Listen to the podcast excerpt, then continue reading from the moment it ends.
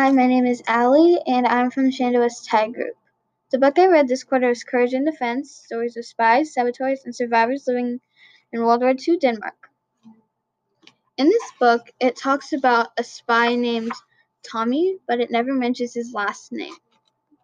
Some of the codes that were used in World War II in Denmark were chair, which means building a secret army within Denmark, and dresser, developing lines of communication, chest, anti German propaganda, and table, the effort to build sabotage groups within Denmark. I like this book because it has a lot of cool stories in it, and it has a bunch of parts that have a lot of chapters, but the chapters are pretty small. And it has like quotes at the beginning of each chapter. On chapter 10, the quote is Where's my bag? A green lady's handbag. Lock, missing, lost and this is from a newspaper ad, January 1st, 1942.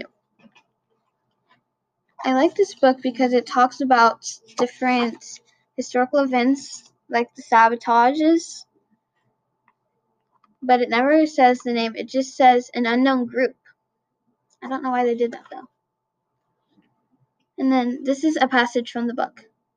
Hansen invented a small radio set, a spy's dream in Nazi occupied Europe more practical and efficient than anything British experts had devised. He also worked on high-speed transmission systems which made broadcasts quicker and reduced the chances of being detected by the Germans. Thanks to Hansen, Tommy was able to send valuable information back to Great Britain. He reported the names of German intelligence officers, details he gleaned about German ships and troop movements, that was a passage in in uh, chapter 9, page 80. And then it has a picture of a telegraph being sent to London from Denmark on a radio transmitter developed by Duus Hansen.